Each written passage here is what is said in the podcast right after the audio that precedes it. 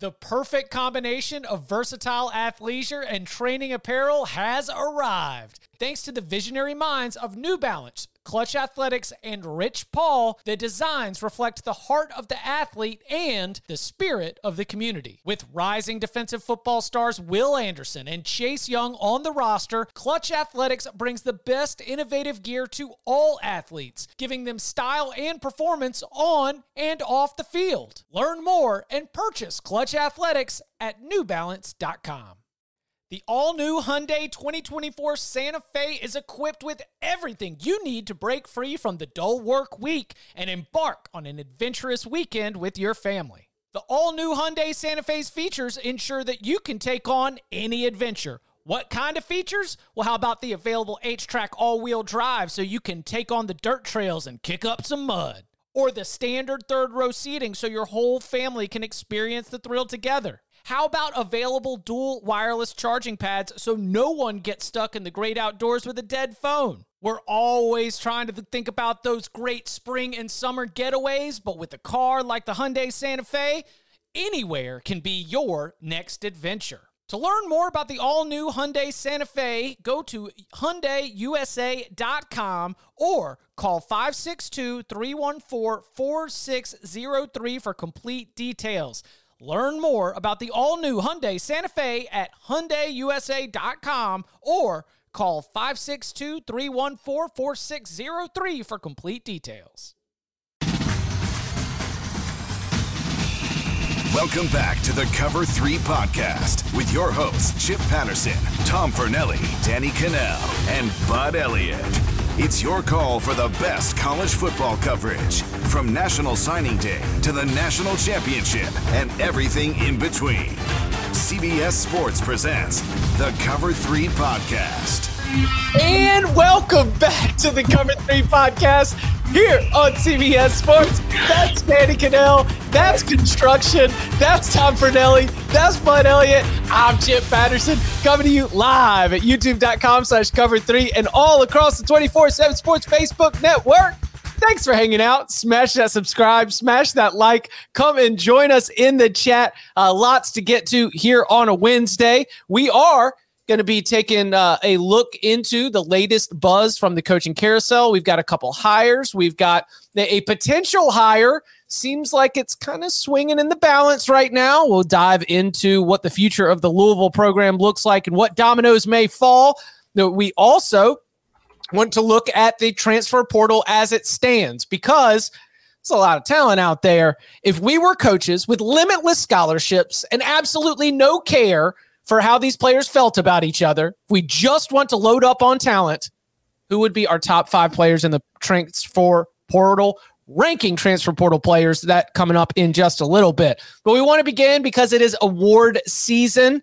With a look at some of the big accolades that are coming out. Uh, oh. that includes the Heisman Trophy, uh, which is going to be awarded on Saturday night. Now, the Heisman Trophy finalists were announced on Monday night. They are Caleb Williams, the wide receiver from USC, Max Duggan, the quarterback from TCU. It also includes uh, Hendon Hooker from Tennessee, right?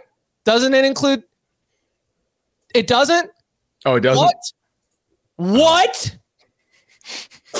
You're telling me of all the SEC quarterbacks, it doesn't include Hendon Hooker? What did you just throw? My my heart. Okay, I threw it over there to the side. No, uh, Hendon Hooker is not a Heisman Trophy uh, finalist. C.J. Stroud from Ohio State is a Heisman Trophy finalist, and Stetson Bennett, the quarterback from the University of Georgia, is a Heisman Trophy finalist. So, um, if you were to look at the betting markets, the idea of who is going to win the Heisman Trophy seems like it is not even a debate. I believe you have to lay 2500 of your hard-earned dollars in order to win 100 back on the proposition that Caleb Williams is going to win the Heisman Trophy. The odds makers certainly believe that Williams is set to join uh, the very, very uh, high um, you know, echelon of college football, uh, the, another USC Heisman Trophy winner So now let's look at the picture itself because here's what we know about the Heisman Trophy voting process. Number one, the ballot includes three spots. You can't have five you've got to make decisions about who you're going to put, which means we've got more finalists than we even do spots on the ballot, which means that there's going to be a lot of debate over maybe the number two and the number three spot, or maybe even just who those top three are. We also know that Heisman Trophy votes are distributed regionally. They include different pockets of the country and they include one pool of national votes. We also know that there's a whole lot of Heisman Trophy votes out there. And not everybody uh, is going to be in a position to, uh, you know, give the same amount of eyes or the same amount of priorities as you do, college football fan, or as you do, college football analyst. So, what do we make of the collection of finalists that we have for the Heisman Trophy?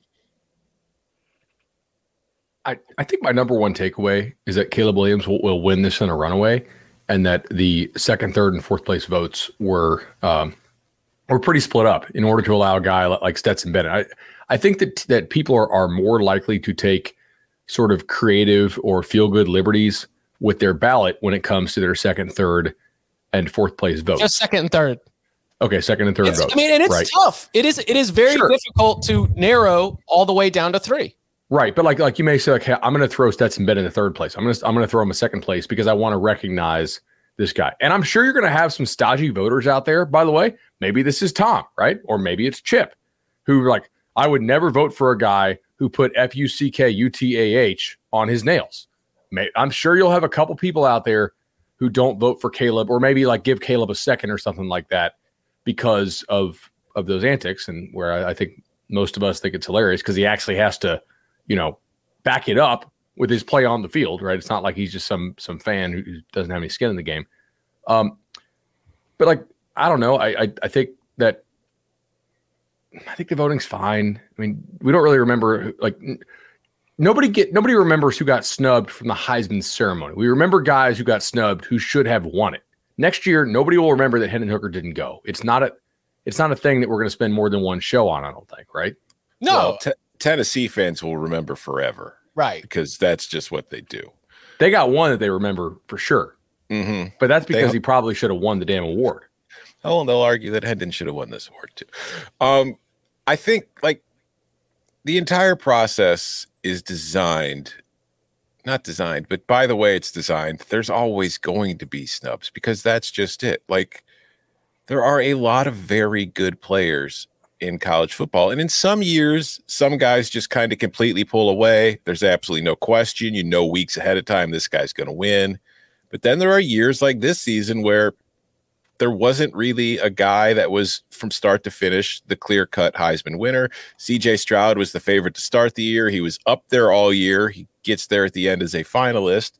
But then the ballot comes and in a year in which we were talking about the possibility of a two loss team making the playoff until the very last day, which just is kind of an indication of how there wasn't a clear cut anything this year, you're only allowed to vote for three guys. And there's always more than three guys who are worthy of being getting a Heisman vote or being a Heisman finalist. So no matter what, you're going to leave somebody out and somebody's going to get snubbed. Like if you look, I'll just use the Big Ten first team and second teams. The Big Ten has Blake Corum, Mohamed Ibrahim, and Chase Brown. Only two of them can be on the first team. Illinois fans were so pissed off because Chase Brown was not all Big Ten first team running back. Well, it's not like the other two guys sucked. Somebody was going to get snubbed no matter what happened because there were only two spots. And that's the same thing with the Heisman. You want to argue that they should bring 10 guys to the ceremony so that way everybody can feel involved? Fine. I don't care. But it's just, yeah, it, somebody's getting snubbed. There were a lot of good players. Hendon Hooker tore his ACL. His candidacy died then. And I'm sure other people at that point, there were probably some voters who just said, well, he's not going to win. So I'll just vote for somebody else to at least maybe get them a shot to get him to the finalist. I don't know. But yeah, that's how I feel. So Tom's for playoff expansion or for Heisman expansion, but not for playoff. No, expansion. I'm not for Heisman expansion. I see how it is. So when, no. when, Illinois finishes 12th, it'd be like the playoff expansion is great. This is fantastic. No, no, I won't. Um, as long as Illinois wins the Big Ten, I won't care if they're in the playoff. But as far as Heisman expansion, no, I'm fine. I don't care. I voted for my three guys. Some of them are there, some of them aren't. All right. Was it okay? now that you guys cannot reveal your votes, We cannot reveal our votes until after the announcement on Saturday night. What was your hardest vote? First, second, or third? Slotting, uh, like I probably had s- slotting two and three, and like for- fig- figuring out how to, yeah, figuring out how to slot two and three. First was obvious for you, basically. Yeah. Okay. First was hard for me. Hmm. Interesting. Tom really does hate nail art. Oh no, no, that was easy. Once I saw that, I was disgusted. No, um, yeah, no, first Here's- was hard. Don't you think though, for anybody that like I hate personally, I hated it. The look for Caleb Williams with the uh, I I just didn't like it. I thought it was an awful look. Is that how you want to represent yourself? I am a like. What about the kids? I am in that camp since I have them. But if you thought about changing your Heisman vote from that, you should lose your vote. Like, I mean, it's ridiculous. Um, it didn't impact my vote one bit. I just the one thing that I did, and I it kind of felt like this was going to happen, and I think it's it's a product of our society. It's a product of what we see right in front of our face, and I fell. I was guilty of this too. So I want to make sure when I feel like I'm challenging everybody, I, like I have a little, I have voters remorse or voters regret. Okay. So there's there's a quarterback in New York who in the regular season threw 16 touchdowns and six interceptions. Like that's insane. And I know he rushed for some, but they all rushed for some, right? To add to those totals. But that's kind of crazy when you think about it. Now, this is where like I do think there's an incredible recency bias where you can steal the award, you can steal the invite just from one performance and it's supposed to be the best player in college football for the entire season, right? And I think that's all pretty clear cut who it is. And I actually thought Caleb Williams when he got hurt and he wasn't able to play the way he did all season long, I was like, well, that should explain, like, that shows you his greatness because this team fell apart. Their offense wasn't the same. And it showed you, like, oh, okay, that's what he's meant to that team all season long. But then there's one side of this that I really don't like. And I feel like I might have just even made that mistake. You feel like you're trashing somebody to make the case for somebody else Mhm. If if Stetson Bennett's there for a lifetime achievement award or for the success he's had over two years and because he's done a great job, I don't have a problem with that either. I just like kind of what Tom's saying. I do wish there was maybe this is a year, maybe you could have brought in five to give a guy like Hendon Hooker who's done so much and had a spectacular year. If you could have brought him two, but you know, hey, are we going to give it, you know, give out a trophy to everybody? There's got to be somebody who's left out. I think we have to be okay with that. Well, my understanding is that it is a mathematical formula. They look for a break in the voting points, and it's like three points for your first place, two points for your second place, one point for your first place. I mean, for your third place. And so they just add up all the points. All the players have points, and it, they look for wherever the clean break is. Sometimes there are five finalists. Sometimes it's just three. This year it is four, and that means that the drop off was after whoever is fourth, whether that is Caleb Williams, Max Duggan, uh, C.J. Stroud, or um, Stetson Bennett. There you Uh, go. So I do you- I could be wrong. I think they changed that policy this year. I think there's going to be four finalists no matter what. Oh, really? I Oh. could be wrong. If Jordan, if you can fact check me, I think I read that somewhere. So are you um I got asked this question yesterday and I I think that I I feel pretty confident in my response, but I, I love what you guys have to say here. Do you think that this is another chapter in it's just a quarterback award, or do you think that when you're trying to list all the most outstanding players in college football, that you know this is like these are some of the most outstanding players in college football? Who won it two years ago? DeVonta Smith. Oh, But you- okay. But do you remember? So here's what I was thinking about this morning too. Do and I remember because I felt like McElroy, who I was doing the radio with at the time, had proposed this question, and a lot of people were asking this: Who is the best player on Alabama's team? Because it was Mac Jones was the quarterback, right? And he was making a push, and everybody's like, "Well, wait a second. We've seen what Tua can do. Mac's just doing the same thing. Maybe it's not the quarterback; it's actually DeVonta Smith." And then last year, you know, it feels like we went right back to kind of our old ways when Will Anderson doesn't get an invite and he doesn't even finish up there. And it's like, oh, all right, maybe we went back to this position. But Aidan Hutchinson was a finalist last Yeah. year. Yeah, so maybe we're starting to change. Yeah, So But, like, it's the- just one year, one year where there's no real clear cut, obvious choice all season long, and a bunch of quarterbacks end up, and now suddenly it's a quarterback award again. The quarterback has always been the guy who wins this thing most often. This is just a year where there's only quarterback finalists. Who It's won the first last year? time in four years it's happened. Bryce Young. Bryce Young. Bryce Young. Yeah. I mean, so like my my my thing is is the reason Hutchinson was was there last year and, and not Will Anderson is that regionally the vote like the, the regional breakdown of voting matters. And Mhm. like people are from outside the South are not going to put two guys from the same team on their Heisman ballot more often than not. Right. So Will Anderson gets some thirds, some seconds, probably very little firsts, and Hutchinson gets, you know, on a decent number of ballots from the Midwest. I think that the award is supposed to go to the most outstanding player in college football, and it's easy to stand out when you have the ball in your hands every single snap. Yes. Also, but I like, also like there's nobody like, deserving this year who's not a quarterback among the skill positions. Like it's not going to go to a lineman. Bijan? It's not going to go to a defensive guy. They Blake lost four games. That's Blake the so then so then that's my problem too. Is like, what does winning have to do with being the best player in the country? if he's so No. good, right? But he like can't I'm play a voter, and- defense. You know, he's the like he doesn't running back have that. Georgia defense. You know, like if you had other help around you, I do think like if you really wanted to look at who is the most outstanding player in college, it would open up a lot more options than we do. I'm well aware of what you're saying, bud, and I agree. if Like that's Bijan part of takes over the game against Alabama, maybe maybe he's got a shot. If Bijan takes over the game against TCU, maybe he's got a shot. But like, what other games did Texas lose? They lost four times, right? Yep. Did, did Mhm. Bijan? Yeah. Now he had a nice game against Texas Tech, if I recall.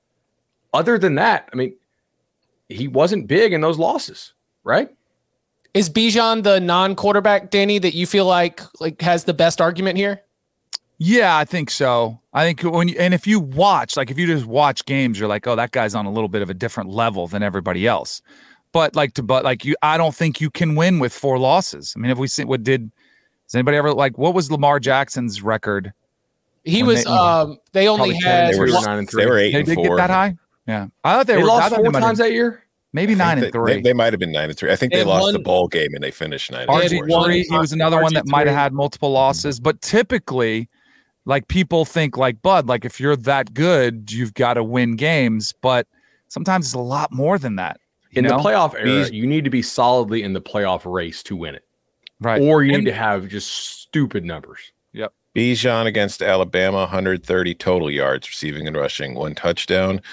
Bijan against Oklahoma State, 181 yards, two touchdowns. Bijan against Kansas State, 243 yards, one touchdown. Kansas isn't going to count as a big game, but he had four touchdowns in that game.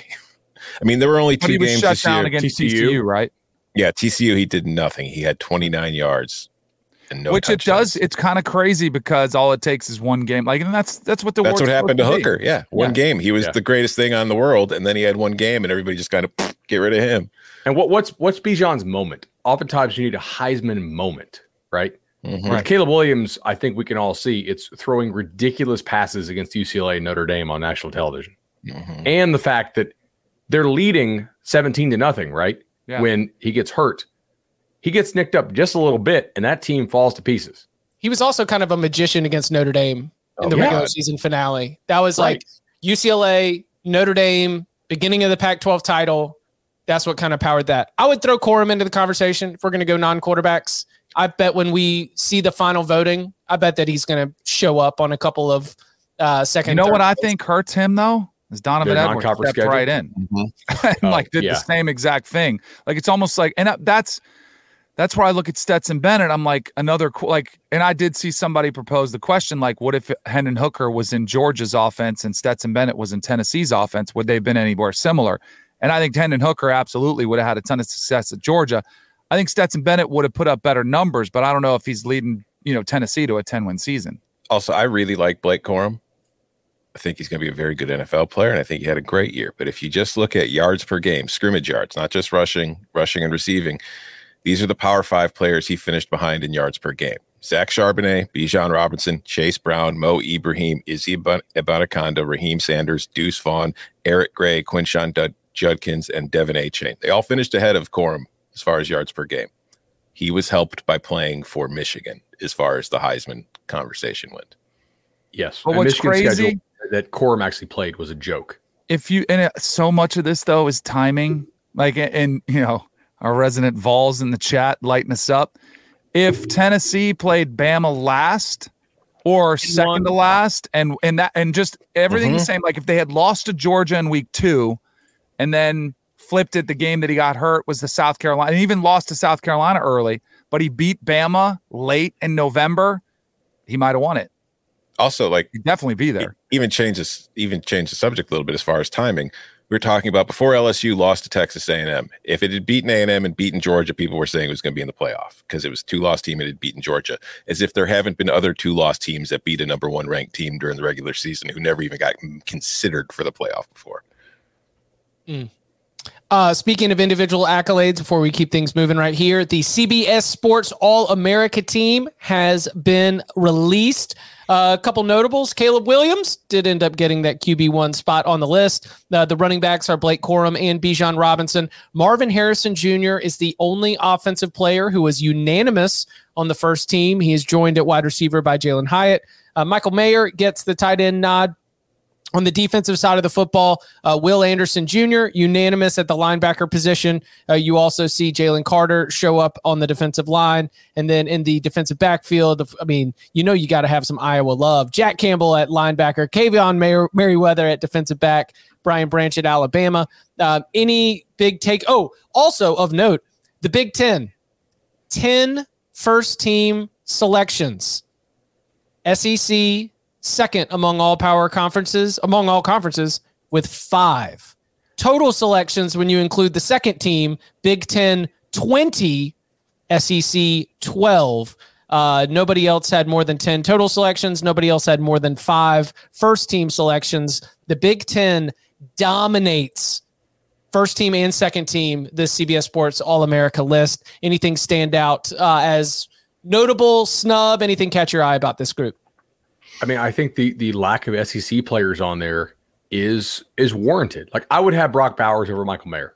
I, I just think he's that much better of a player. Although I know Mayer was was more heavily used, so I, I understand the vote there. I'm not saying it's a bad vote. I do think Brock Bowers, you know, is, is a really really good player. But I I tweeted this uh, yesterday before the flight home from Nashville because we were doing our 24 seven Sports Transfer Portal show. 2019 LSU beats this year's 2019 All SEC team, right? Like Oh, this- when the All SEC team came out, that's what you tweeted. It was it was terrible. Like I'm looking at this, I'm like, like here's your All SEC team. You tell me, would you rather have this team or would you rather have 2019 LSU? Hendon Hooker, Quinshot Johnson, uh, Jud- Judkins for Ole Miss, De'Von Achane, Jalen Hyatt, Antwane Wells at South Carolina, Brock Bowers, O'Cyrus Torrence, Warren McClendon, Darnell Wright, Emil Ekiyor, Ricky Stromberg, De'Von Achane is your all-purpose back. I think the D line is especially weak, honestly. Jalen Carter's a stud. Derick Hall, I don't think is like a top pick or anything like that. Like he's that's more of like a career achievement thing, in, in my opinion. He's a good player, but he's not like if he was that good, he would have gone pro last year, right? BJ Ojulari, Byron Young, Will Anderson, Drew Sanders are great edge rushers. Henry To'oTo'o honestly shouldn't be on the first team. Like uh, that's just more of like a name recognition thing from the writers, I think. Georgia's freshman is who's a finalist for the best linebacker award didn't even make this list. Emmanuel Forbes, Chris Smith, Kool Aid McKinstry, and Jordan Battle.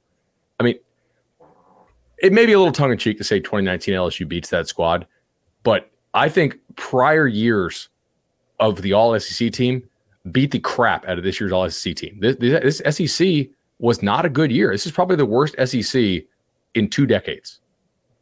It's a bad year for the league. Yeah, it's not a, like it's still the best league by my power ratings by a, a, a Yes. a little bit, and it's always the best league. Like literally, like like for the past fifteen years, it's always been the best. But some years it's the best by a ton. and This some year, years not it's so the best much. by a little bit. And this year Yeah. it's by a little bit. That the Big SEC West champion on it. had two conference losses. Right. Exactly. You know, you you just like it, it was Georgia, and then there, there was a big drop drop off. Georgia was awesome, and Georgia also suffers from the you can't put everybody from Georgia on there. Like Georgia's so uh, deep and rotates so Before often. the Georgia fans correct me, Dumas Johnson is a first year starter, not not a freshman. I, I misspoke. I was reading off a lot of names. Um, any any other uh, thoughts? By the way, I should be released in a little bit. You didn't. Okay. You didn't mention which schools had the most players on the team. You mentioned the conference, but who were the two schools who had four players? Um, I'm gonna guess it's Illinois because I know that Witherspoon, Chase Brown, uh, off the top Yeah. of my head. Alex Palczewski and Johnny Newton. Yeah, Illinois and Ohio State tied for the most players. Just I like Throwing that I like out the, there. the recognition of Ivan Pace. You know, Yes. there are there are First some team G five guys that will get drafted, and, and he, he's a total stud. Um, Yeah. I mean, that was easy. the The linebacker position went really fast when I was filling out my ballot. There it is. I was waiting for degenerate Spartan to point it out. CBS taking the Big Ten. S- Big Ten bias. Oh right. yeah, Um, no, listen, my bias sure. can be bought. Yeah. The NFL draft have uh, have Big Ten That's- bias. Wa- wa- watch this year because the SEC That's what I'm on the very first curious to see. team ain't getting picked high. That's what I'm curious to see. Is the draft? Is there, you know, is that gap going to start to close a little bit? Um, I I will say I didn't I mean the only thing about this our first and second teams that kind of made me mad, made me feel like somebody who was mad that Stetson Bennett's a Heisman finalist. Olu Oluwatimi was not a first or second team center, Wow. and and I don't have anything against John Michael Schmitz from Minnesota or USC's uh, Brett Neilon, who are both good players. Oluwatimi's a stud, though. Oluwatimi is the best center in the country, and the second best center in the country wasn't on the team either.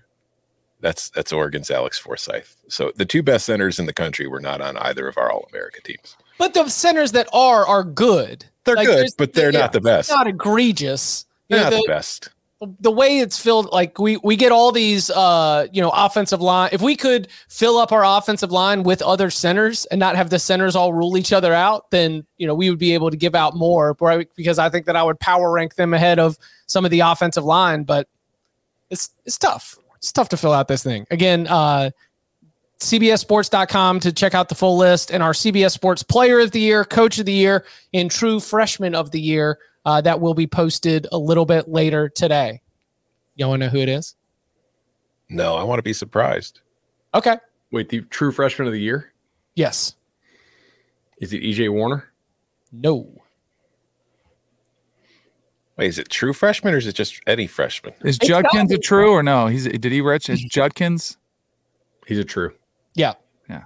A three star prospect out of Alabama showed up in a running back room with TCU's best running back and SMU's best running back. And by midseason, that boy was running for 25 times a game for about a buck 50 per game. Quinshon Judkins is our freshman of the year. Dude is an absolute stud. And did you see Lane in the cold, all alone in the bleachers, is the only coach who was watching him? You guys have seen that picture, right? Yes. Yeah. Because you know it wasn't watching You. Bryan Harsin. That's that is true. Um, it is true. Do we have? We might have some sirens like in the middle of this right now. What's happening? You see your si- you see those sirens. Yeah, would that be sirens or is this just the? Um, according to Chris Low at ESPN, Jeff Brohm and Louisville football are in the process of finalizing a deal to bring Brohm back to his alma mater as head coach. Sources tell ESPN the deal would be for six years in the $35 million range. Brohm has been at Boiler football for the past six seasons. So let's There you go. we'll hit the break and then come back with uh, with more coaching news. All right, coming up on the other side, it's looking like Jeff Brohm will be making his return to Louisville. What does that mean for the Cardinals, and what does that mean for Purdue? It's an emergency podcast in a podcast. Emergency podcast Inception. All that and more. Next. Robert Half research indicates 9 out of 10 hiring managers are having difficulty hiring. If you have open roles, chances are you're feeling this too. That's why you need Robert Half. Our specialized recruiting professionals engage with our proprietary AI to connect businesses of all sizes with highly skilled talent in finance and accounting, technology, marketing and creative, legal, and administrative and customer support. At Robert Half, we know talent. Visit RobertHalf.com today. Hey, it's Kaley Cuoco for Priceline. Ready to go to your happy place for a happy price? Well, why didn't you say so? Just download the Priceline app right now and save up to 60% on hotels. So, whether it's Cousin Kevin's Kazoo concert in Kansas City, go Kevin, or Becky's Bachelorette Bash in Bermuda, you never have to miss a trip ever again. So, download the Priceline app today. Your savings are waiting. Go to your happy place for a happy price. Go to your happy price, Priceline. Peloton is not just about bikes and treadmills. It's about a team of instructors ready to motivate you 24 hours a day, seven days a week. Maybe you are trying to pack up your boxes to quickly get from West Lafayette, Indiana back to Louisville, Kentucky, and you know, you're on a time crunch. How are you, Jeff Brohm, going to be able to get in that workout? Well, with Peloton, there are literally thousands of classes ranging from strength training to yoga to running to boxing. It's Peloton it has the perfect non-judgmental space to experiment with new types of movement at a level and pace that feels good for you. It doesn't matter if you only have 5 minutes or if you've got an entire hour. It doesn't matter if you're trying to sneak it in as an early riser or if you like that evening burn. There's always a Peloton class that fits into your day. Maybe it's just a 10 minute upper body stretch. Maybe it's a 30 minute run before bed. Peloton is where you'll find what works for you on your schedule, wherever you happen to be. And the community is fantastic. You can uh, link up with different instructors that you like. You can pick different music that you like. The music is iconic, and you can see that leaderboard. You can see those users. Tom, Danny, what have we been getting into uh, in the Peloton community? Well, you know, with with Thanksgiving and conference championship games the last couple weeks, I have not been able to do the bike nearly as often, and it's funny because I was able to get. I've gotten back on it the last couple days as things have slowed down, and oh my God, it is funny how much harder it is after you've been off. You go from riding it every day to riding it a couple times a week, and it gets much worse. But it's nice to be back on. And thank God, as long as the rides, I did a 30 minute Power Zone endurance ride with Matt Wilpers yesterday. Get the bl- get the blood flow and get the juices going again. But thankfully, they also provide post ride stretch classes because man, would I be sorer than hell without those things. Thank God. I see. I was never a person who stretched before or after a workout but now that you know you start getting older, you realize, oh no, there's a reason you stretch before and after workout, or else it'll keep you from being incredibly sore. So thank you to Peloton for those post ride stretches. They've taught me so much about how not to hurt myself. They got everything you need. I think the best thing you said there, Chip, was about the time that's offered because sometimes you only got five minutes. They got a five minute stretch post class. They have hour yoga classes too. Like if you really want to go deep on it. My favorite thing, I've been traveling a lot the hotel where I stay as a Peloton, I just signed into my account. All my followers are right there. The people I compete with when I beat Tom, I can still see it. So you don't miss a beat. uh, and the chat's asking me about do I Peloton? I don't Peloton yet. I need to though, because like I got to tell you. So I, I got off the plane last night, right, and went right to the softball field from from my Uber and and changed. Didn't have time to stretch. We beat the team that had all new players come two weeks ago that had beat us like thirty four to three two weeks ago because they everybody shows up in their travel softball jerseys like that. You guys are a lot better than used to be. This is surprising. uh, pull off kind of a miracle with a couple very helpful uh, double play slash left the bag early calls, and uh, I think I kind of hurt my hip on my trip to Nashville, but it was it was it was barking at me. I I, I don't stretch. I'm getting older. Like I, I I need to stretch. I need to Peloton you know. You've got that stretch class with peloton because peloton is motivation that moves you anytime anywhere. Try the peloton bike or tread risk free for 30 days but you can try it with no risk for 30 days. Go to onepeloton.com that's o-n-e-p-e-l-o-t-o-n.com new members only terms apply. Again Go to onepeloton.com to try the Peloton bike or tread risk free for 30 days. Well, you see those sirens in your feed, you know exactly what that means. Uh, we have more coaching news as Chris Low at ESPN is reporting that Jeff Brohm and Louisville are in the process of finalizing a deal to bring Brohm back home. He is a Louisville native. Uh, he played at Louisville. He was an assistant coach at Louisville. And, you know, before the hire of Scott Satterfield, it was very much he was on the wish list for the Cardinals. He elected to stay at Purdue, where he has delivered some huge recruiting wins, where he has led the Boilermakers to one of their biggest wins in program history, that 2018 victory over Ohio State. Rondale Moore, David Bell, explosive offenses all the time. Charlie Jones had a fantastic year this season, and he got Purdue to the Big Ten championship game. So now he is going to Louisville. What do we make of the hire first from the Louisville side? How happy are Louisville fans right now? Jeez, Extremely traded Scott Satterfield for Jeff Brohm. Yeah, Like they were the reaction to Satterfield leaving earlier this week was Louisville fans were like helping him to the door, packing his bags and showing him, you know, remember the airport's only 15 minutes away. They were showing him the way to Cincinnati. And now they get the guy they wanted originally when they ended up with Satterfield. Like if you're a Louisville fan, you've got to be very excited about this and for good reason because Brohm had six very successful seasons at Purdue. It was a good team in the Big Ten. It got to the Big Ten West championship game this year. It had good offenses. It has produced NFL players, first round picks in the last couple of years. And now he's coming home to do the same thing there. So I think if you're Louisville, there's no reason not to be happy. You've got a coach who wants to be there, and you've got a coach that has a, history of uh, success. I mean, I, I, think they're extremely happy. They clearly wanted to do this in prior years. mm hmm Brohm is the native son of Louisville. He played there, he grew up there. It's always been who the power players at Louisville wanted to go higher. I don't know that the AD wanted Satterfield out, but I do know that that the brokers, the power guys, the money guys at Louisville definitely did. That's why Scott Satterfield took the Cincinnati job. Okay. Louisville has a great thing going right now. They are serious players in the NIL game. They are recruiting better than they ever have due to the NIL money that is flowing in there. Like you don't leave that if you're Scott Satterfield if you don't think you're going to get fired in a year or two. You go, you restart your clock, you get six guaranteed years from Cincinnati, even though Cincinnati's NIL stuff apparently is nothing to be spoken of at this point.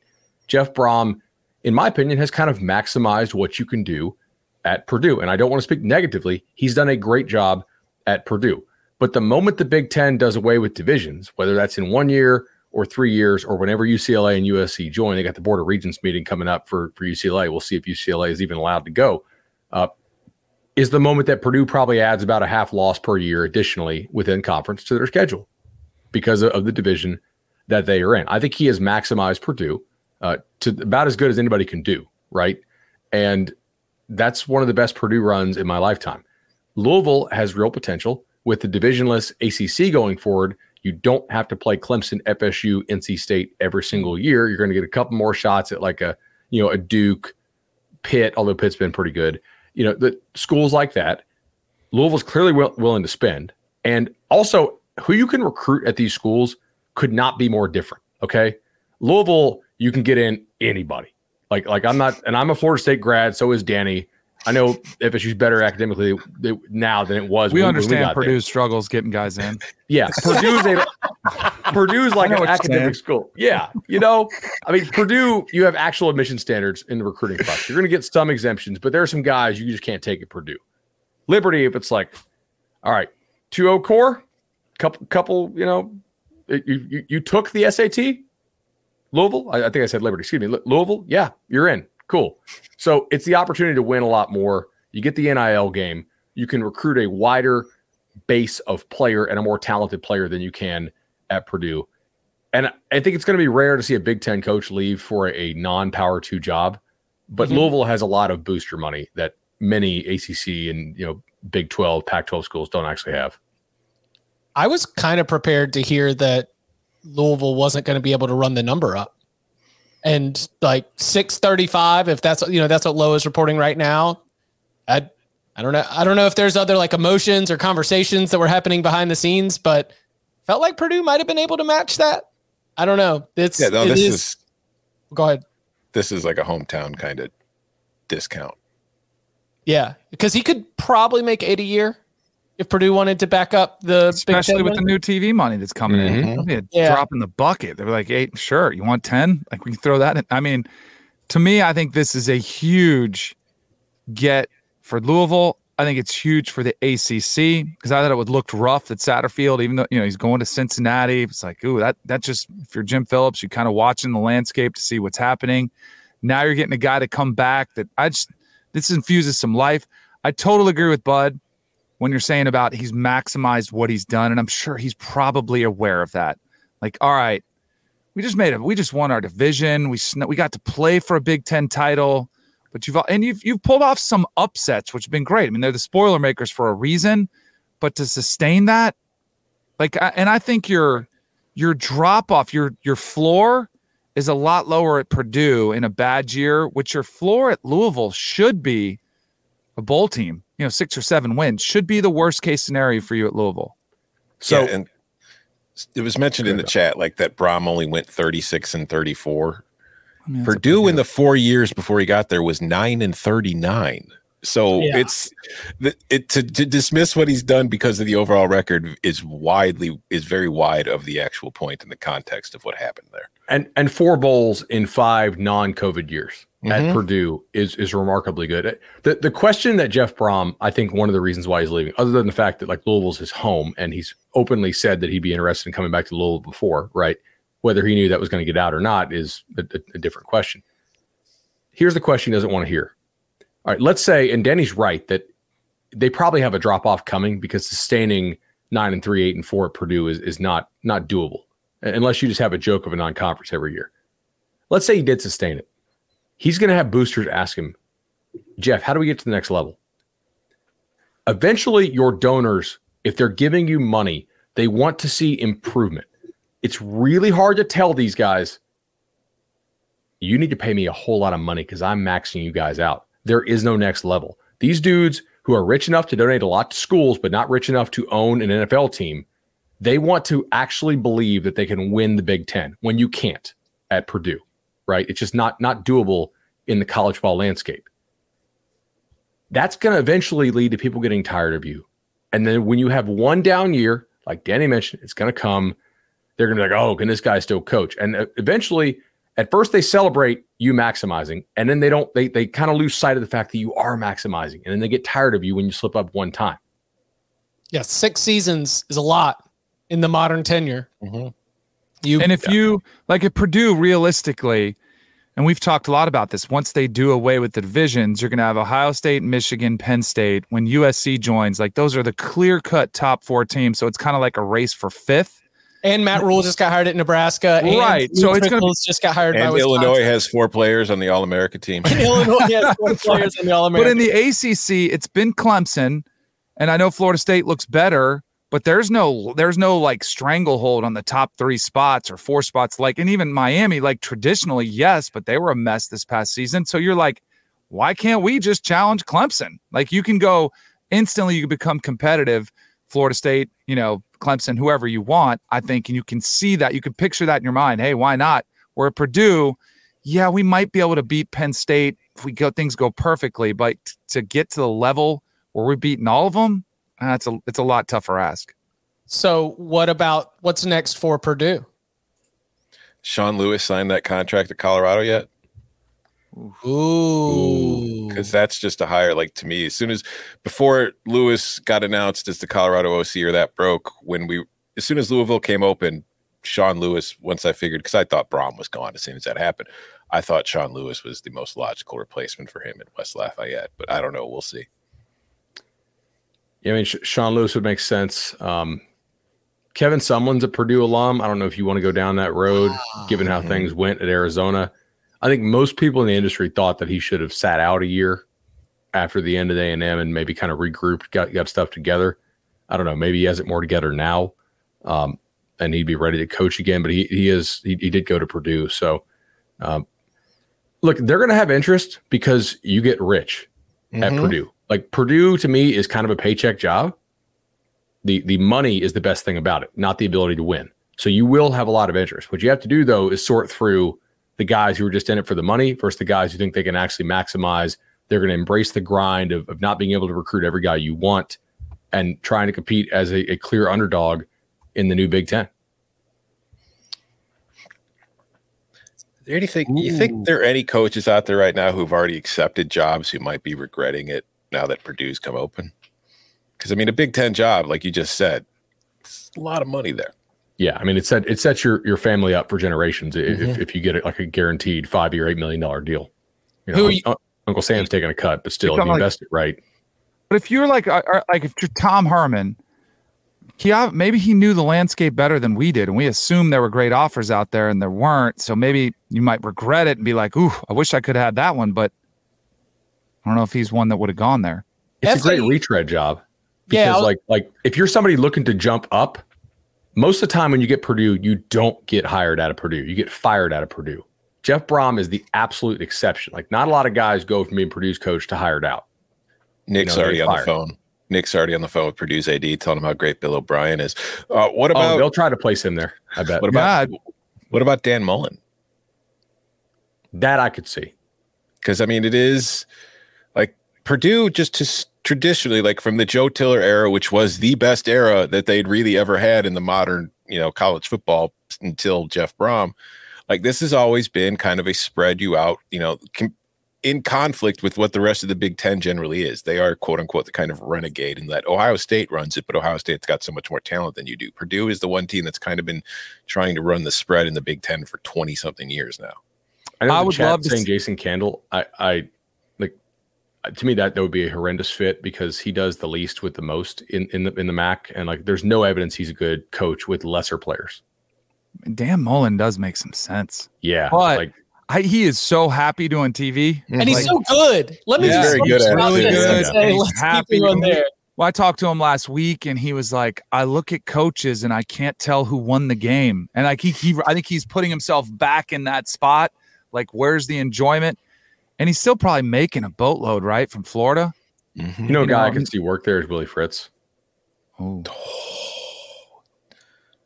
Oh man, don't make me have to root against Look- Willie Fritz once a year. Little li- little bit of an oddball scheme. Has had to recruit at an academic school. Knows how to evaluate players. What about so the chat was asking about Dave Clawson.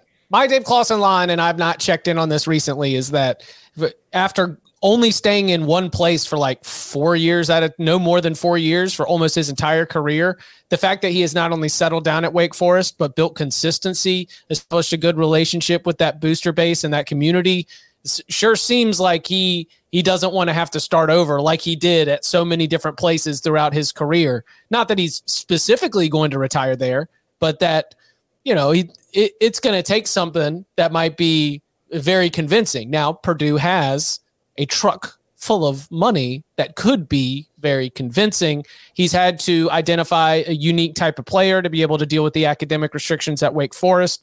Purdue would be nothing that would intimidate him on that front.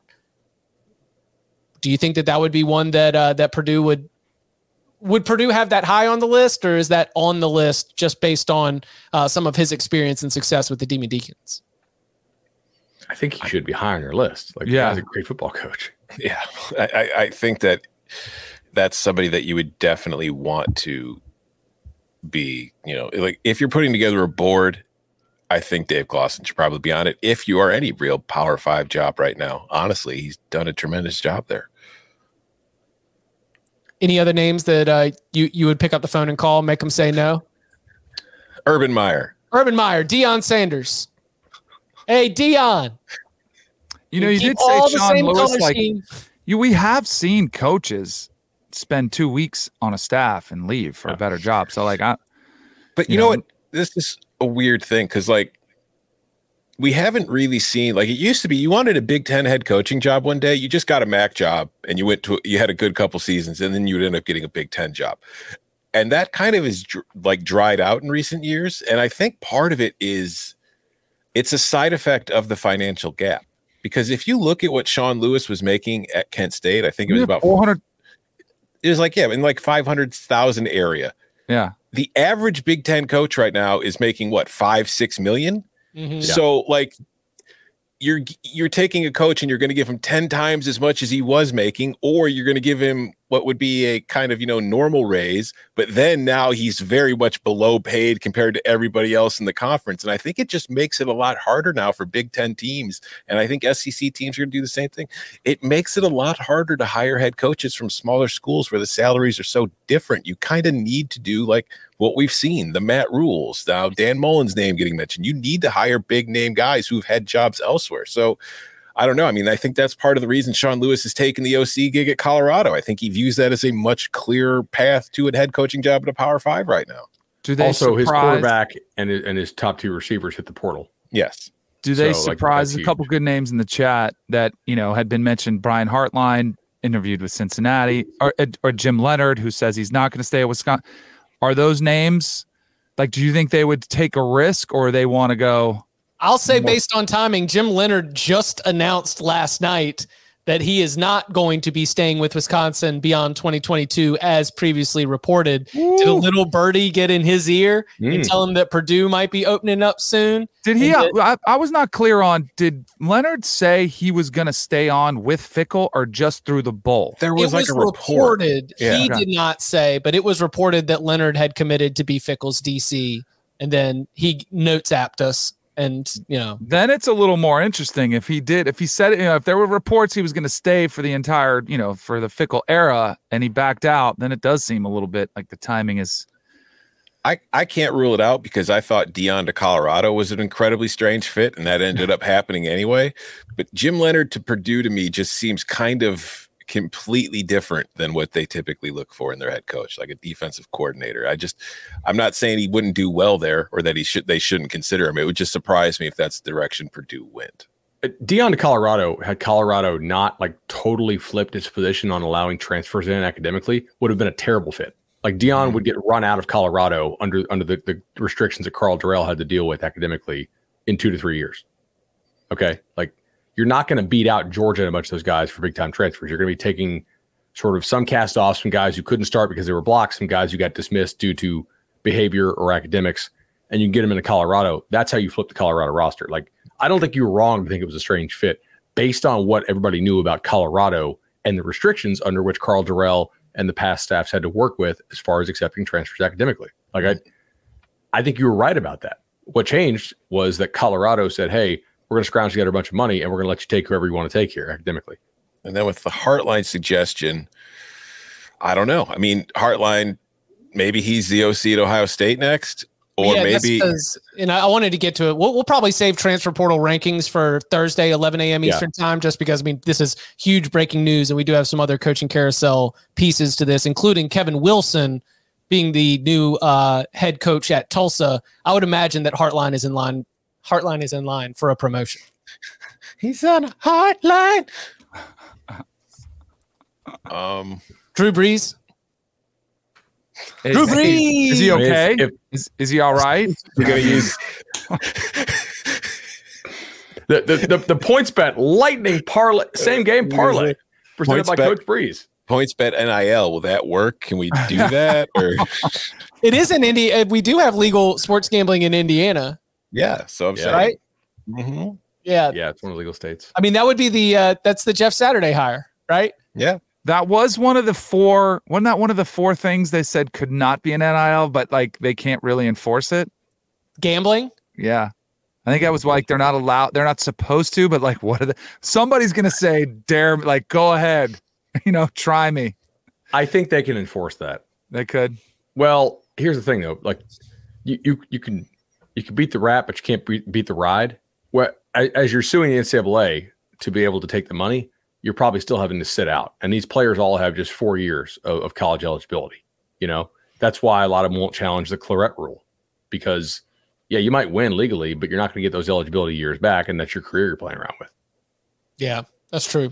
Um, so other uh, coaching carousel moves. Uh, we mentioned Sean Lewis, the sitting head coach at Kent State, leaves that job to go become the offensive coordinator at Deion Sanders. A, a pay raise likely associated with that. UNLV. Well, hold on, hold on, hold on. You just said he went to be the offensive coordinator at Deion Sanders, which shows that Deion's plan is already, Already working. It's no yeah. longer the University of Colorado. It is It is Dion Deion Sanders. Sanders. DSU uh, in Boulder, Colorado. The Deion Sanders, Deion Sanderses. Here comes Deion riding Ralphie. So Deion hires Sean Lewis. Uh, UNLV, after the local paper puts out a, you know, it's do you want Coach O? Who was the second option that they threw on there? They like put out a poll. Oh, there's Coach O's, Gary Patterson. I don't know who was on the poll, but these are the names that were like getting flown out that I'd heard in recent, like just And Any then, sure enough, it's Arkansas defensive coordinator Barry Odom, former Missouri head coach. Uh, which you know, uh, we I would like to hear the the take on that. And then, of course, Kevin Wilson to Tulsa. Those are the big head coaching moves uh, that it all happened as of last night, prior to today's breaking news of Jeff Brohm to Louisville. So, what about Barry Odom going to UNLV? I I kind of feel like it's like, well, good for Barry Odom.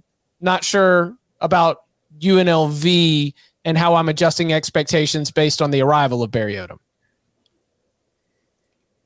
I thought like I thought Arroyo was doing a good job. I thought that they were improving, they were trending in the right direction. So when they made that move, and I, this is nothing against Barry Odom, but I thought there was like a bigger name in mind than Barry Odom. You know what I mean? I thought they had something Mhm. that they were planning to do. Oh, So Chris I would- Peterson. that was it. They put out a poll. The Review Journal put out a poll that was like, "Do you want Ed Orgeron or Chris Petersen?" UNLV fans vote away. And after introducing Chris Petersen, who was one of the winningest coaches, like the Who the hell ever level, thought Chris Petersen would take the UNLV Or- job? or Ed Orgeron, who won a national championship, they were like, and you know who it is? It's Barry Odom. Let me tell you about the values of drop eight in the Mountain West and how it's going to work. I mean, look, he did a fine job at Missouri. I guess they they, they never really got the offense right enough. Um, do you remember how we talked about what eventually the, the conversation was going to be like with Brohm and the boosters and how they, they didn't recognize that the quality of job being done there after a while, after giving you credit for it at first? Eventually, they're going to want to see more. I think Arkansas will get to that spot with Sam Pittman. Right. Ooh. I mean, eventually, like to me, in the SEC, Arkansas making bowl games, you know, seven, seven and five, eight and four are excellent years for Arkansas. Personally, I'm not a person who thinks Arkansas should win nine, 10 games. They don't recruit at that level to justify that expectation, and other teams that they have to face on an annual basis do. So, if you're Barry Odom, you've been getting a lot of credit for how well Arkansas has played defense for two of the last three years. This year was a challenge. You want to get back into head coaching? Did a reasonable job at Missouri. I I understand it. I, I think they fired Arroyo because their really big booster there didn't like the hire in the first place because the AD that the big booster supported was not the guy who hired Arroyo, right? She's gone. She's actually now the AD at where did UNLV's AD go? Missouri, I think. So the, the person who hired Yes. Arroyo is now elsewhere. And the AD that hired Arroyo was not the one that was backed by the big booster from how it was expressed to me. So Arroyo was not looked at as the like the guy that was supported by the big money bo- booster there. If you got a lot of money at these G5 programs, you are essentially the NFL owner. You you call the shots. Like the AD has a title, but they don't really get to make the decisions. But, but Barry Odom's the guy that big money booster wanted. I don't know I mean, on that. That's what I'm saying. It's like you got polls with Chris Petersen, Ed Orgeron, the Gary Patterson's name. I had heard Bryan Harsin's name floated. It's like I thought they wanted somebody who was like a proven kind of head coach with Mountain West experience, blah, blah, blah. And again, Barry Odom might work out great for UNLV. They might win a whole bunch of games. It was just I was very surprised that that's where they ended. It's a tough job though. Like, like from the outside, when, when we go to Vegas, right? We don't drive past UNLV unless we stop in and, and see that. Like I, I stopped in and saw them over the summer. If you're taking recruits to UNLV from the airport, you're taking like the 30 minute drive around, so you don't have to go through the really rough part of town that the straight shot from the airport is to get to UNLV. Right? It's also a really expensive city to have fun in if you are an 18 to 21 year old kid Mm. right like so it's it's harder to recruit to UNLV than you think it would be just based on like Vegas right um I always thought that that was the NIL opened up the opportunity for Las Vegas to be able Yeah. to rally around UNLV in a way where it only takes a few people trying to hide money to be able to like very quickly set up an operation that can put money in the pockets of transfers and cr- improve your football team. Can you If get they did that- sponsored by the Spearmint Rhino? Yep. it's, I mean, there we've got a lot of cash that needs to be cleaned up. There's a lot of lot of cash flowing through that place. It's just it's yeah. um, it'll be interesting to see uh, how Barry Odom builds out that staff and how the Rebels look on the field. oh Um, what about one of the Monken brothers for Purdue Jeff, or Todd I think Todd would probably be more where they're going, but I can't rule Jeff out. I do think that wherever they go, it's going to be an offensive guy because that's just what they've always been. Mm. we'll keep sorry an eye. on- interrupting on UNLV I, I just thought about that No, I, was, I thought about Dino Babers too, but Dino Babers is 61 years old. You might be able to sell that, but we'll see. he see. did beat He you did. this year He did beat you. Yeah. I need to rewatch that game. That was an incredible it experience. was it was one of those just college football games that kind of happens and you throw it into the ether afterwards. Uh, I held on to it close to my heart. It was so dumb. Yeah, it was very dumb. It was so dumb. Um, okay, so uh, any other? So Kevin Wilson to Tulsa. Any any other sort of standouts from the the recent moves on the coaching carousel? Anything you're keeping your eyes on? Obviously, uh, Purdue and what the a a Big Ten job uh, is open at a program that has been making bowl games recently. The floor you know, it seems to have been raised. The expectations certainly have been raised. Uh, we'll be keeping our eyes to see uh, who ends up going to fill that job for Louisville. Good gravy. I'm sure you are thrilled right now. This is an early Christmas for Cards fans. Your basketball team stinks, and your football team at least now finally has its hero. He's coming home, baby. Tulsa feels like an uninspiring hire. I'm not saying Kevin Wilson can't work there. And I think the whole like eventually the boosters want to believe in something and you have to give them something new to keep them donating thing applies for the firing of Phil Montgomery. Like Tulsa's an extremely hard job. Montgomery did a fine job there, I think. And and results wise, I don't think he necessarily had to be fired. Certainly there's nothing Kevin Wilson has done as a head coach that suggests that he's a better head coach than Phil Montgomery, but it gives you like how do you get how do you keep people donating? That's the key to a lot of these hires. It's hey, Power Five experience at Ohio State, high flying offense. Let's ignore when he was the head coach because that was a disaster. Uh, you know that, that kind of stuff. That's how you sell it to your boosters. Um, I think uh, GJ Kinne staying at Texas State and not taking the Tulsa Yes. job is interesting. weird. Yeah. Yeah. Um, North Texas is going to be a job all these coaches want. Like they, North Texas will, if they do the search right, will get somebody better than you think they can get. as they are on the way on their way to the American Athletic Conference to be a conference foe of And Kevin location. Wilson and Yeah. Tulsa. Like that's a better job than Tulsa. That I, I this is going to be uh hard, not hard. It's our job. We love doing this, but we're going to have to reset a lot of these programs as these shifts happen this off season and then next off season. The landscape is changing, and it's uh, it's very very fun to keep track of all of it. North Texas is recruiting Odell Beckham. So Odell Beckham as head coach. What could go wrong? Said the NCAA violation That- report. that's why he was really in New in. Orleans. Yeah. Tomorrow we will be back 11 a.m. Eastern time with our Army Navy locks. You can guess where we're going to be at with that one. Hmm.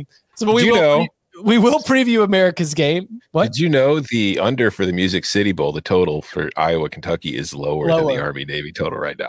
Yeah, I actually mentioned that on CBS Sports HQ uh, last night. I had to give out my one of my favorite bowl picks, and it was from the Music City Bowl, and I said a game with a lower total than Army Navy. That's right. magical, magical stuff. And you know who I, who the host was? Uh, Paul Burmeister, the former Iowa quarterback. And so when I got out there and I said Kentucky and lay the points, let me tell you, Hayden Fry's former quarterback was not too happy to be staring at my Muppet looking face coming back at him saying that I didn't know how many points the Hawkeyes were going to score. No Petras, no Padilla. They might need Paul to play. I mean, That's what I should have said immediately after I got off. That's what I was thinking right there. Anyway, we will be back 11 a.m. Eastern Time on Thursday. We will preview Army Navy. Uh, we will rank our top available players in the transfer portal and much, much more from the coaching carousel. And you can follow him on Twitter at Tom Fornelli. You can follow him at Bud Elliott3. You can follow me at Chip underscore Patterson. Gentlemen, thank you very much. thank you. See y'all.